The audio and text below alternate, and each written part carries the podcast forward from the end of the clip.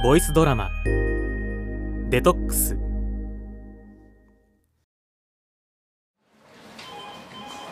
昼飯を食い席に戻ると異動になった先輩からチャットが来てた。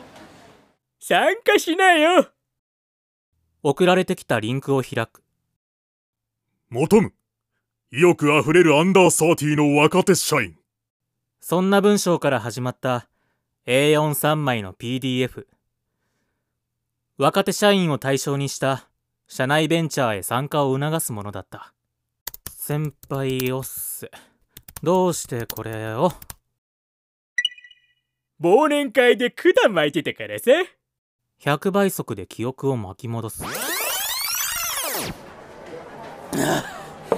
仕事は自分で作るものとか言うくせに何ですか？改善書書いて提出しても返事どころか読んでもいない。この会社には若手を育てる気がまるでまるでない。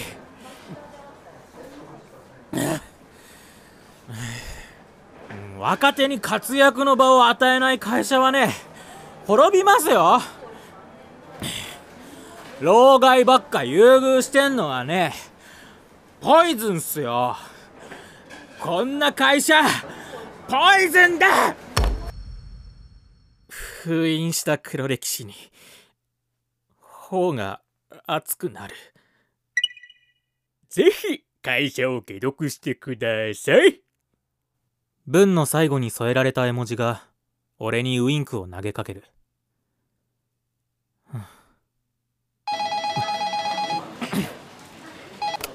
お電話ありがとうございます。株式会社サヌック第二事業部林田でございます。はいさようでございますはい。はい。手順の決まった営業トークをさえずりながらモニタに残る PDF にもう一度目を通す。裁量のない仕事ばかりでモチベーションが上がらない。それは事実。このままじゃやばい。そう思って転職サイトを開いたこともある。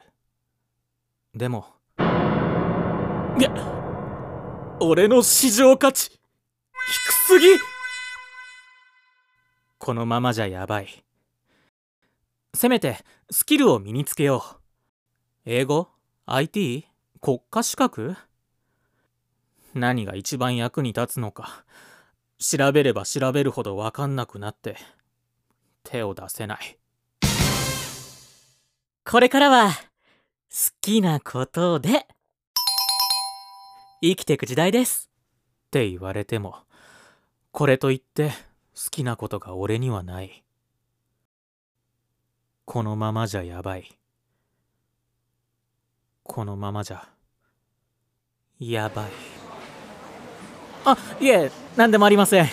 かしこまりました。それでは後日改めてお伺いさせていただきます。失礼いたします。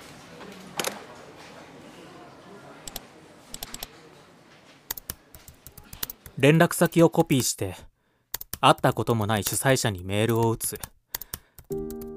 失敗しても会社にいられんのかなとか生きてくためって割り切ってやっぱこのままがいいんじゃないかとか考えるたびいちいち手が止まる。送ってしまったら後戻りできない。それが怖くて暗記するほど見直した。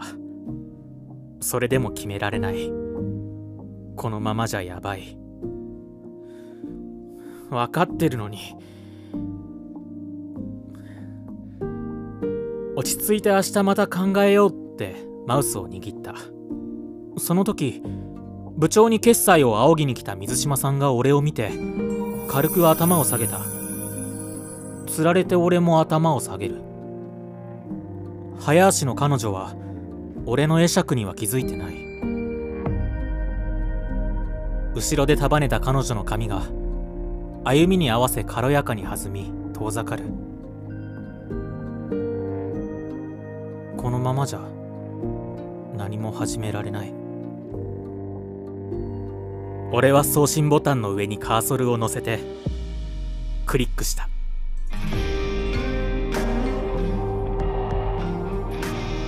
出演米沢隆。作演出。高橋正樹。制作スタジオランチボックス。このチャンネルではオリジナルのボイスドラマ配信をしています。ぜひチャンネル登録をお願いします。